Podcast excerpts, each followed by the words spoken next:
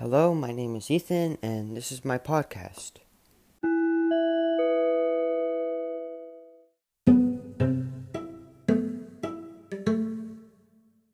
This is a shout out to David Chang, who is an author, a chef, an owner of restaurants, a publisher for movies and, I mean, TV shows, and also books.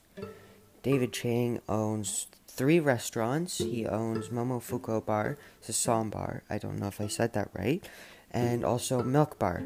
One is a restaurant for a noodle bar, one is a grill place, and one is a fancy a fancy uphill diner or restaurant.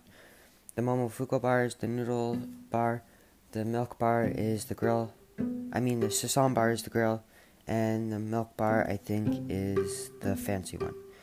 He also has created a, f- a book called Eat a Peach, where I got most of my information.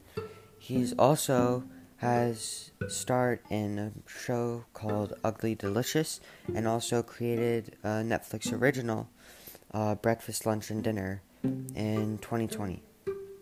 He also became the first celebrity to win a prize for his charity, Southern Smoke Foundation, on Who Wants to Be a Millionaire. He also uh, grew up in Washington. He was born in Washington, D.C., and then grew up in Arlington, Virginia, where his parents owned golf goods and two restaurants. His parents were from uh, were from North Korea and South Korea. His father was from the north, and his mother was from the south. And he learned uh, some of his cooking from his parents, well, mostly his mother, and also got to see firsthand cooking when he went with his grandfather, and also when he went to cooking school. And I got most of my information from his book, Eat a Peach, uh, which is really good, and also from Wikipedia. Thank you and goodbye.